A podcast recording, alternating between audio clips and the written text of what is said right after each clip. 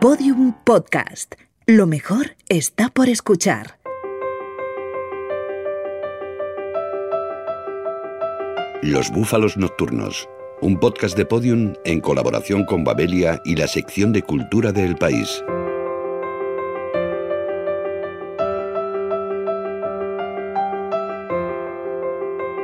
Les propongo un juego. Tienen 15 segundos para pensar en mujeres cuya aportación a la ciencia sea relevante. El tiempo comienza ahora.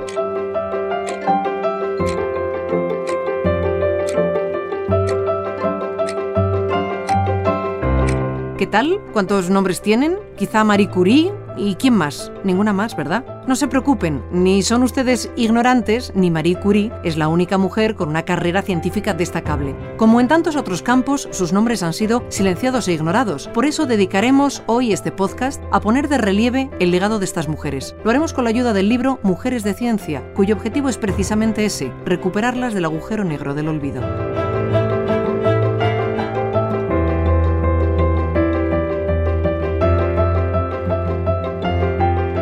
La historia parece que la hacen los hombres, en la política la hacen los hombres, la escriben los hombres y en el caso de las ciencias es realmente un caso paradigmático porque gran parte de las mujeres que aparecen en este libro, de estas 50 valientes, intrépidas, no son conocidas, quitando Marie Curie y poco más. Realmente no sabemos nada del trabajo de las mujeres en la, en la historia de la ciencia cuando en muchos casos ha sido muy relevante y en muchos casos tan relevante como que han sido ya las que han tenido la idea y ha sido un hombre que se ha llevado el premio Nobel. ¿no? y eso es realmente algo que, que había que solucionar.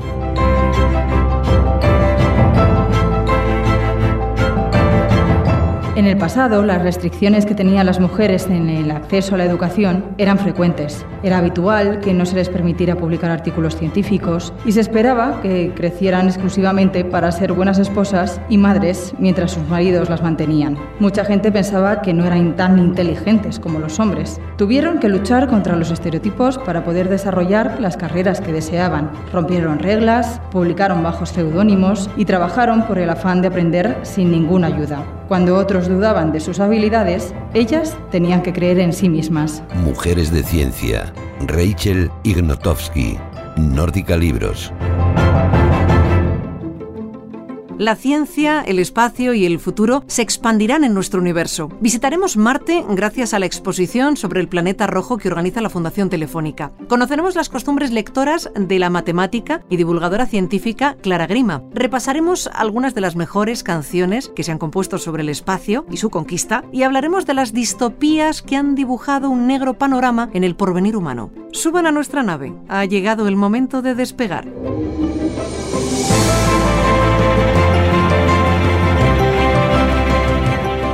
Hipatia, astrónoma, matemática y filósofa. Además de sus trabajos científicos, era una experta en filosofía platónica. Se convirtió en una de las primeras maestras de Alejandría. Era experta en astronomía y matemática y enseñó filosofía neoplatónica. Sus estudiantes masculinos le profesaban respeto y lealtad, pero sus enseñanzas paganas la convirtieron en un objetivo del fundamentalismo. Fue asesinada alrededor del año 415 por una turba de extremistas cristianos.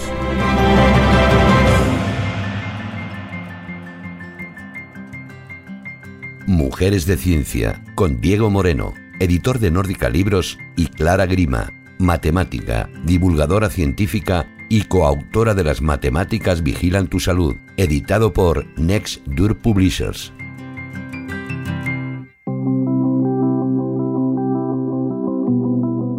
La aparente ausencia de nombres femeninos en la ciencia es uno de esos estigmas que arrastramos aún hoy día en pleno siglo XXI. Se trata de un proceso similar al que las mujeres han sufrido en otras disciplinas como la pintura, la música o la literatura. Como destaca Diego Moreno, editor de Nórdica Libros, editorial que acaba de lanzar Mujeres de Ciencia, ellas siempre estuvieron ahí, aunque silenciadas. Las mujeres no han sido ajenas a la ciencia, aunque les ha costado mucho llegar a estudiar. De hecho, recordemos que muchas de ellas no podían estudiar, no podían ejercer, se les prohibía hasta hace bastante poco tiempo. No, no estamos hablando del siglo XVIII, siglo XIX, estamos hablando en el siglo XX. Se robaban sus ideas, eh, no tienen ningún tipo de prestigio, no podían trabajar. Tiene mucho mérito que estas mujeres estuviesen tan claro que querían ejercer, porque realmente no, nunca se lo hemos puesto fácil los hombres.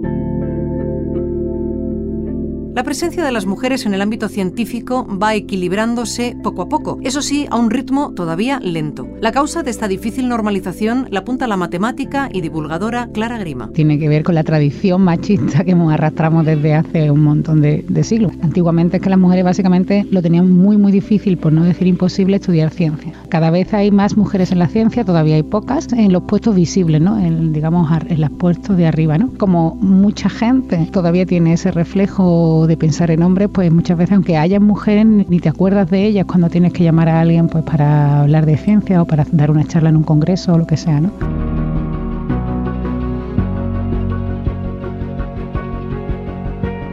Mujeres de Ciencia es un libro ilustrado de Rachel Ifnotowski que intenta dar a conocer amplios sectores del público aquellas científicas que lucharon por realizar su trabajo en condiciones adversas. En ciencias sociales la mujer está con un 60%, pero en el ámbito de las ciencias está en un, en torno al 22%, 25%. Todavía en el 2011 en Estados Unidos. Por eso es tan necesario este libro para que las chicas que ahora son jóvenes, que todavía no saben qué van a estudiar, vean que dedicarse a la ciencia es necesario, que lo pueden ser, que pueden ser científicas y que pueden tener éxito. El ostracismo al que se ha condenado a las científicas provoca que las jóvenes que se inician en estas carreras estén faltas de referentes. Es lo que le ocurrió a Clara Grima, que descubrió de forma tardía algunos nombres fundamentales. No tuve ninguna profesora en la facultad de matemáticas, ni conocía a muchas mujeres matemáticas, tengo que confesar. De hecho, hay unos teoremas, los teoremas de Netter, que son fundamentales para, por ejemplo, para la teoría de relatividad de Einstein. Y a mí me sorprendió al cabo de los años descubrir que Netter era una mujer. De forma natural, yo había que Netter, ese apellido, tenía que ser de un hombre, porque todos los matemáticos que yo estudié eran hombres. Entonces, no, es que fuera una mujer, mi Netter es que fue una de las personas más relevantes de las matemáticas del siglo pasado y yo no lo sabía que era una mujer. La lista de mujeres dedicadas a la ciencia a lo largo de los siglos es sorprendentemente amplia. Rachel Ifnotowski recopila en su libro más de 50 nombres, aunque Diego Moreno destaca uno en especial, la química y cristalógrafa de rayos X Rosalind Franklin. Una de las mujeres fundamentales a la hora del estudio del ADN y que unos compañeros suyos de la universidad tuvieron acceso a su trabajo, se lo robaron y ganaron el premio Nobel. Ella murió de cáncer estudiando precisamente por la exposición a, a los rayos X y ellos recibieron el premio Nobel. Es un caso que me parece como el más salvaje posiblemente de todos los que aparecen en el libro, ¿no? Porque una mujer se esfuerza, investiga, muere con 37 años y dos de sus compañeros acceden a su trabajo previamente, desarrollan el trabajo y le dan el premio Nobel. Mujeres de Ciencia es una obra divulgativa, pero también artística. No solo recoge las historias personales de esa galería de científicas, sino que las acompaña con deliciosas ilustraciones a color. El libro está distribuido a doble página. En la página de izquierda nos encontramos una página que sería una página parecida a un cómic, con un dibujo sobre la mujer, con elementos gráficos de lo que ha hecho, con citas suyas incluso. Y luego en la página de la derecha nos encontramos con un desarrollo mayor de la biografía de la científica. Yo creo que es un libro que se puede empezar a leer con 14 años perfectamente y que va a gustar a jóvenes y a adultos por igual. Aún queda un largo camino por recorrer para lograr una presencia estimable de las mujeres en la ciencia, especialmente en las cúpulas de los grandes equipos de investigación o en las altas esferas universitarias. Yo imparto clases en la escuela de informática y yo no tengo alumnas, básicamente. Tengo un par de alumnas por clase en primero y, y cada año se van vaciando más las aulas de mujeres. Yo creo que la tendencia va a la baja de, de, en esas áreas, no, no en biología, en salud y ese tipo de otras áreas más cercanas al cuidado humano, si hay más mujeres. Lo que sigue teniendo la universidad a la altura de, de siglo, mucha traba para que la mujer llegue arriba en la carrera universitaria. Esa desigualdad tiene una causa que emana directamente de la educación superior española. Todo depende de que tú tengas una carrera investigadora muy muy potente en unos años sobre todo que coinciden en la época en la que la mujer tiene que decidir, por ejemplo, ser madre. Y ese hecho diferencial de la mujer, que es la que tiene que parir y que la que tiene que embarazarse y tal, no se contempla. Bueno, puedes remontarla, pero sabes que allá te han metido un palo en la rueda, ¿no? Durante un tiempo. Lograr la deseada equiparación no debería ser una quimera. Son necesarias políticas activas que faciliten el acceso y el desarrollo laboral de las mujeres en el ámbito científico. Presupuestos acordes con la importancia de esa labor y una ardua tarea de recuperación de tantos nombres olvidados e ignorados.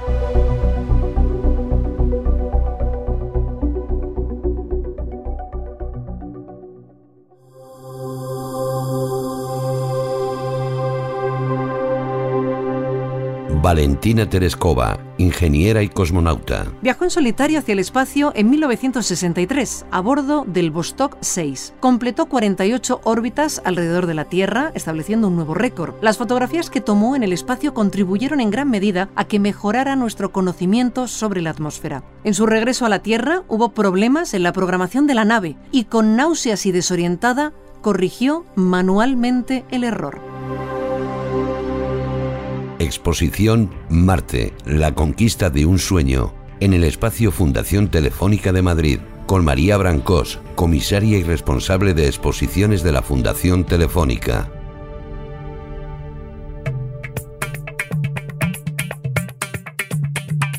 Muchos creerán que soy un marciano porque un tipo que visita la inauguración de las exposiciones en busca de canapés no puede ser de este planeta, pues a ellos va dedicada esta exposición, no a los canapés, sino a los marcianos. Marte, la conquista de un sueño, hasta el infinito y más allá. No, no he hecho un viaje interplanetario, solo de dos paradas de metro, porque estoy en el espacio Fundación Telefónica de Madrid. Aquí me recibe la comisaria de la muestra, María Brancós, que nada más verme me aclara por qué los seres humanos estamos tan fascinados con el planeta rojo. La primera vez que pusimos un aparato terrícola en Marte fue en los años 70, pero hasta entonces ha generado muchísima fascinación y muchas expectativas. Marte se puede ver a simple vista, así que es un planeta que el ser humano ha conocido desde siempre, pero algunos historiadores piensan que conocemos Marte ya como planeta desde hace al menos 4.500 años. Los asirios ya lo nombraron. Afortunadamente el catering de la exposición tiene alimentos eh, terrestres, así que me agencio un cangrejo con pinta de té y pregunto de qué trata esta muestra. Hablamos de ciencia, hablamos de la carrera espacial a Marte, pero también del gran impacto que tiene Marte en la cultura. Se dice de Marte que es una especie de, espacio mítico ¿no? en el que el hombre proyecta todas sus ilusiones, todas sus expectativas, pero también sus miedos. Y eso puede verse muy bien en, en el apartado de cultura, como Marte es el espacio del otro, de que nos da miedo, ¿no? El, marciano es ese ser distinto a nosotros, que nos invade, que nos plantea guerras. El aspecto cultural en torno a Marte me parece fascinante. Quiero saber qué se puede ver en esta exposición sobre ese asunto. Temas de literatura con obras inmensas como Crónicas Marcianas o La Guerra de los Mundos. También hay un apartado de literatura soviética en el que vemos que Marte es el espacio para las utopías bolcheviques. Muchísimo cine dedicado a Marte. La pieza más antigua que tenemos es de Edison, de 1913. También una vez más eh, cine soviético, a Elita, que una princesa de, Marte, eh, invasores de Marte, el planeta rojo. Claro, claro, tiene todo el sentido que los rusos se interesaran por un planeta rojo. Pero veo que también hay una buena colección de ilustraciones marcianas. Tenemos unas ilustraciones maravillosas de la primera edición belga de la Guerra de los Mundos de 1908. Son de un brasileño, Enrique Albim Correa, y son un poco las ilustraciones que han asentado la iconografía del, del marciano trípode. Es una súper suerte poderlas tener además porque quedan muy pocos originales finales pero no todo es cultura en torno al planeta vecino. El aspecto científico es también muy importante en esta muestra. Cuando llegamos a Marte desapareció todo ese imaginario que invadía la cultura de seres inteligentes viviendo en Marte, de vegetación, etcétera, etcétera. Nos dimos cuenta que Marte era un desierto en el que era muy difícil encontrar vida, pero en paralelo a descubrir eso se inicia una aventura aún mayor que es la de conquistar Marte. Y luego el gran mito de cómo podríamos vivir en Marte. Y en la exposición tenemos tres proyectos de colonias en Marte y que abordan un poco cómo podríamos vivir ahí haciendo frente a los principales retos.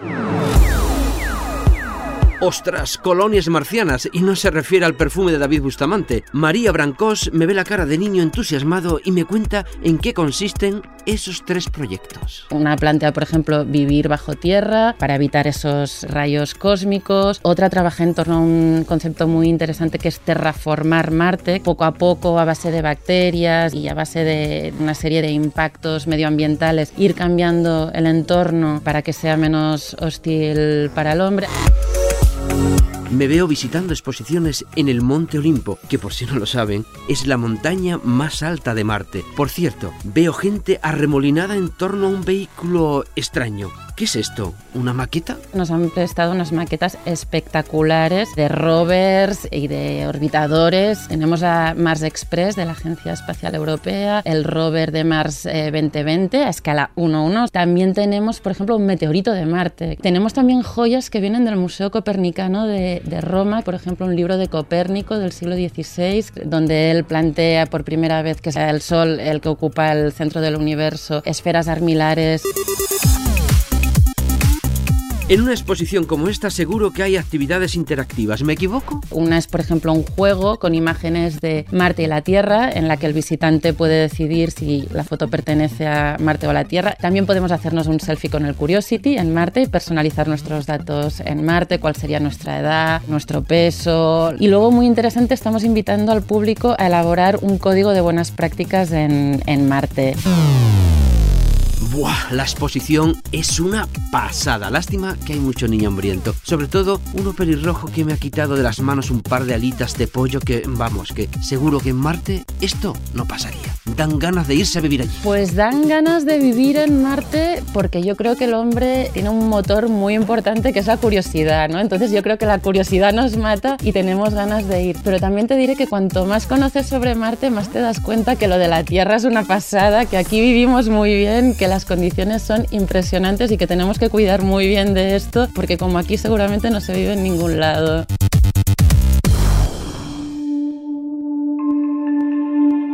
Wang Zhenyi, astrónoma, poetisa y matemática. Nació en 1768 en China. Estudió científicamente el calendario chino y utilizó su telescopio para medir las estrellas y explicar la rotación del sistema solar. Vivió solo 29 años, pero su trabajo influyó a legiones de científicos y escritores que vinieron después de ella.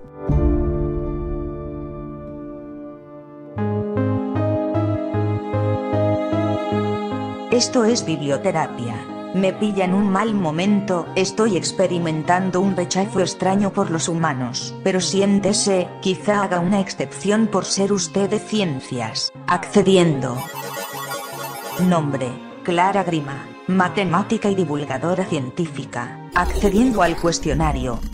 ¿Qué libro está leyendo ahora? Patria, de Fernando Aramburu, creo que es un libro muy necesario. ¿Cuál es la situación más extraña en la que ha leído? Cuando espero que la lavadora centrifugue. Luego centrifuga la lavadora y la deja un par de minutos porque ya que está, ya tiene que terminar el capítulo, ¿no? ¿Quién es su escritor de ficción favorito? Eduardo Mendoza y tengo una debilidad con él que a mi alrededor da mucha envidia y es que me parto de risa. ¿Y de no ficción? Javier Reverte, que escribe sobre, o sea, libros de viaje y con él pues he soñado mi sueño, ir a África y a, a hacer el viaje que él hizo en su primer libro, El sueño de África. ¿Cómo ordena su librería? Matemáticas, luego tenemos la librería de viajes y después empezamos con literatura española, que es literatura ya extranjera, que tenemos hasta un libro en alemán, que todavía no sé por qué tenemos en casa un libro en alemán cuando nadie habla alemán. ¿Los dobla o subraya? No me gusta la gente que señala los libros, que escribe. De hecho, yo no les quito ni el precio. Y es muy bonito cuando abres un libro y te encuentras el precio, porque igual está asociado a una historia. Fin del cuestionario.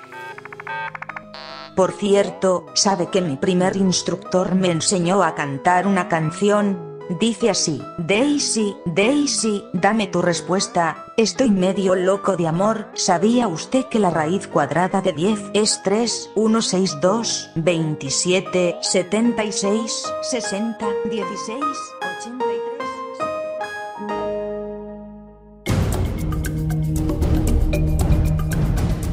May Jemison, astronauta, educadora y doctora. Fue la primera mujer afroamericana en viajar al espacio en 1992. Al año siguiente abandonó la NASA y se convirtió en directora del proyecto 100 Year Starship, cuyo objetivo era asegurarse de que los seres humanos serán capaces de viajar hasta el sistema solar más cercano en los próximos 100 años.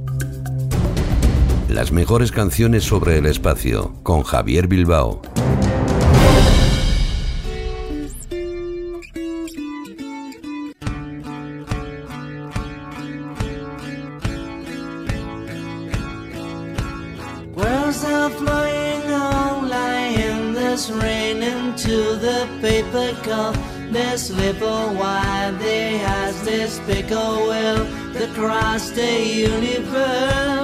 En cierta ocasión, a la pregunta de una periodista sobre qué opinaba de los viajes espaciales, Borges respondió con fina ironía, que yo sepa todos los viajes son espaciales. Bien mirado no le falta razón, e incluso yendo un poco más allá, podríamos afirmar que todos somos astronautas, vagando a bordo de una diminuta nave esférica por la inmensidad de nuestra galaxia.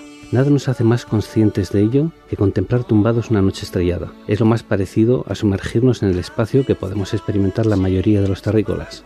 Aunque en realidad existe otra alternativa, Escuchando un buen número de canciones uno nunca llega a distinguir si nos están hablando de un viaje sideral o uno lisárgico, si el protagonista es un intrépido cosmonauta o un hippie colgado. Fijémonos por ejemplo en Across the Universe, donde John Lennon describía imágenes de luz vacilante que bailan frente a mí como un millón de ojos, me llaman y me llaman a través del universo.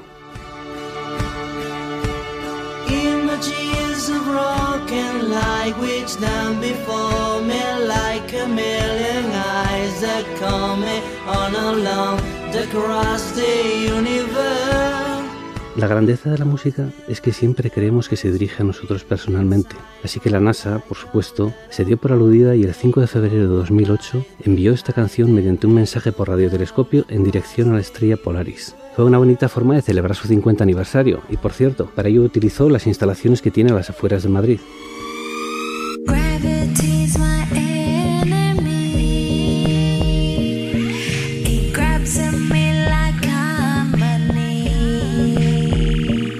Quién sabe si dentro de 853 años recibiremos un mensaje de vuelta en la Tierra pidiéndonos otra canción. Las prisas no son buenas para nada, así que mejor ir perfilando candidatas. Una muy digna podría ser Space, de la cantante Mia.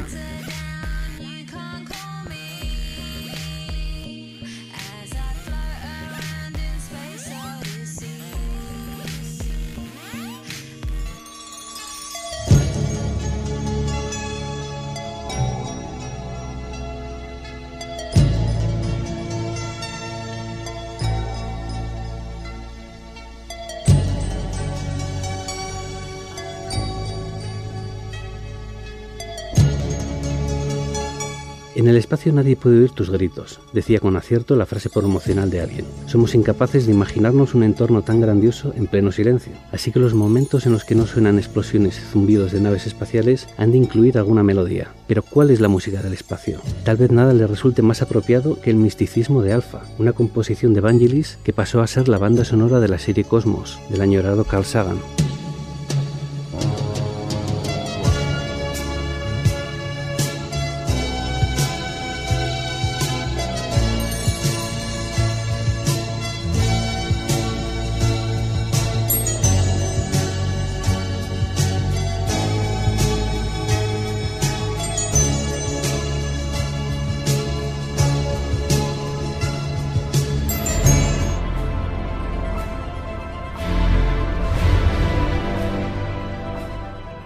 Escala inhumana de las distancias, el peligro y la belleza del espacio inspiran solemnidad.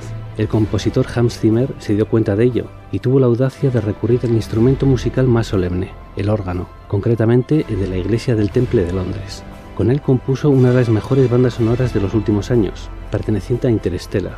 Ese tema se llama No Time for Caution.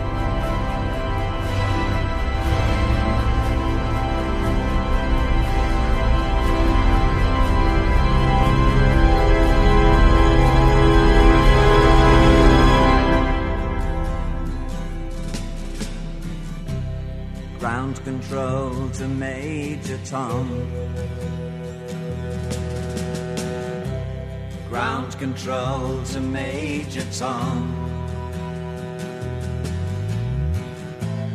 Take your protein pills and put your helmet on. Ground control to Major Tom. seven, six. Commencing countdown engines on. Check ignition and may God's love be with you. Y como no podía ser de otra manera, concluimos este breve repaso con David Bowie y su Space Oddity.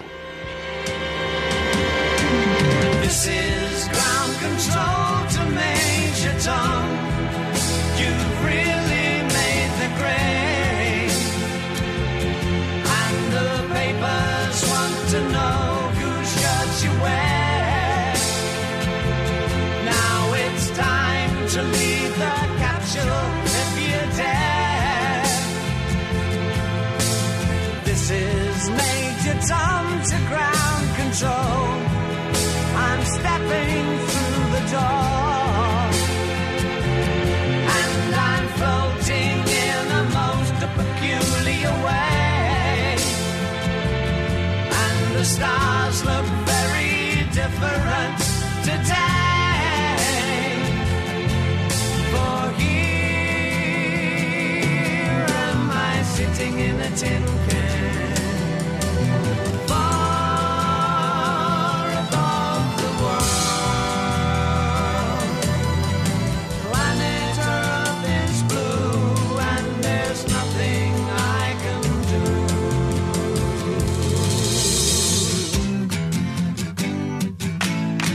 Hedy Lamar, inventora y actriz de cine. Fue actriz durante la época dorada de Hollywood y decían de ella que era la mujer más hermosa del mundo. Pero también durante la Segunda Guerra Mundial inventó un sistema para controlar la comunicación y guiado de los torpedos militares. La base de esa tecnología se usa en los teléfonos inteligentes, navegadores GPS, Wi-Fi y Bluetooth. Distopías e historias futurísticas. Con Aloma Rodríguez. Flying high, you know how I feel. En 1985 se publicó El cuento de la criada, una novela de Margaret Atwood que forma parte de lo que ella llama ficción especulativa. Es una distopía más o menos feminista que se convirtió en serie de televisión en 2017. Y en la novela de Atwood lo que ha sucedido es que se ha producido un golpe de Estado en Estados Unidos que ha devuelto al país a los principios del puritanismo del siglo XVII. En Gilead, así se llama el país tras la guerra, secuestran a las mujeres fértiles, las envían a las casas asignadas para que sean violadas por el comandante de la casa una vez al mes, para que sean fecundadas.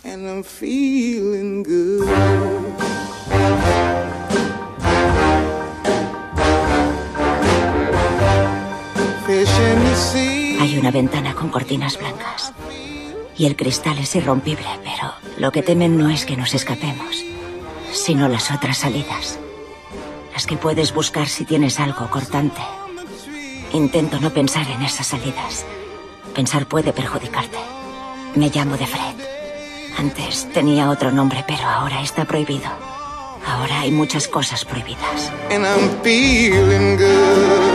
La pregunta que surge, inevitablemente, al ver la serie y al leer la novela es cómo ha podido pasar. Y en el prólogo a la reedición de la novela, Atwood explica que en determinadas circunstancias puede pasar casi cualquier cosa en casi cualquier lugar. Y ante la pregunta de si el cuento de la criada es una predicción, la escritora canadiense dice que es más bien una antipredicción. Si este futuro se puede describir de manera detallada, tal vez no llegue a ocurrir. La lista de predicciones que ha hecho la ciencia ficción y que se han cumplido es larga. Contiene desde ingeniería genética, tanques o energía solar a la bomba atómica y el espionaje masivo de los gobiernos. Y no resulta del todo tranquilizador. Pero desde otro punto de vista, los chicos de Muchachada Nui hicieron un sketch mítico dirigido por Nacho Vigalondo, donde digamos que presentaban las predicciones fallidas de Regreso al Futuro y es bastante buen antídoto contra las ficciones más distópicas.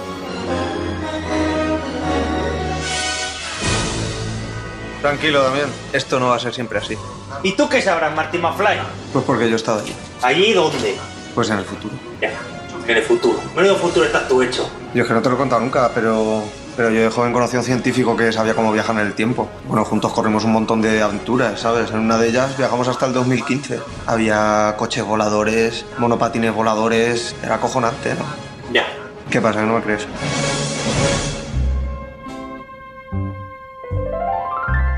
También las novelas de Philip K. Dick son, entre otras cosas, una advertencia sobre hacia dónde nos lleva la proliferación tecnológica y la inteligencia artificial. Acaba de estrenarse la secuela de Blade Runner, situada esta vez en 2049. Además, también se está preparando una serie que va a adaptar algunas de las novelas de Philip K. Dick. Y también Wally, la película de Pixar, contenía una advertencia en forma de distopía con una historia de amor entre dos robots. Todo lo que necesita para ser feliz. Hoy su bienestar es nuestra prioridad. Mm, mm. Hora de comer algo. En un vaso. Siéntase bella. Las distopías nunca se fueron, aunque tienen picos, como el de Juegos del Hambre, la trilogía juvenil que fue un éxito literario antes de llevarse al cine. Lo que sucede, según ha demostrado la historiadora Jill Lepore, es que la distopía y sus lectores también tienen una clasificación ideológica. Durante el primer año de la presidencia de Obama, La rebelión de Atlas de Ayn Rand vendió medio millón de ejemplares y en el primer mes de Trump en la Casa Blanca, 1984, fue uno de los libros más vendidos en Amazon.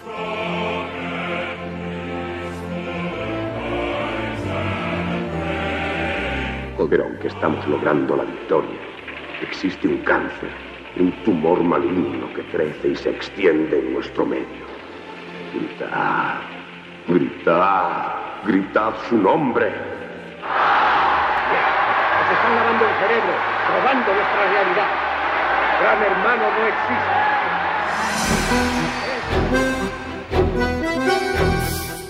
Las novelas distópicas por excelencia, Un Mundo Feliz o 1984, son parábolas políticas. Los horrores vistos en la Segunda Guerra Mundial dispararon los escenarios apocalípticos y las posibilidades de las sociedades autoritarias que las distopías exploraron. Después llegó la crítica al consumo y al confort que lo banalizan todo. Pensemos en Fahrenheit 451 de Ray Bradbury o Bienvenidos a Metro Center. La Guerra Fría fue un terreno abonado para las distopías llenas de superhéroes y amenazas nucleares.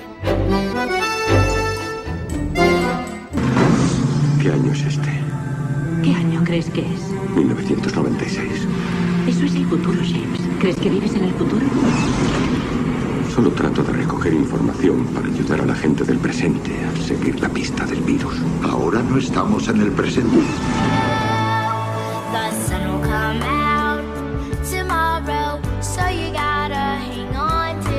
Tomorrow, En las distopías de mediados del siglo XX aparece el rechazo al Estado liberal. En realidad, para cada dilema actual hay una novela distópica. Según explica Gilles Lepore, la distopía ha pasado de ser una ficción de resistencia a una de sumisión. Pensemos, por ejemplo, en la novela de Michel Houellebecq, Sumisión, que también presenta una sociedad distópica. El éxito de la distopía responde a la incapacidad para imaginar un futuro mejor, revela un desencanto también de la política, y como dice ella, de izquierda o de derecha, el pesimismo radical de un distopismo incesante ha contribuido a desmantelar el Estado liberal y a debilitar el compromiso con el pluralismo político.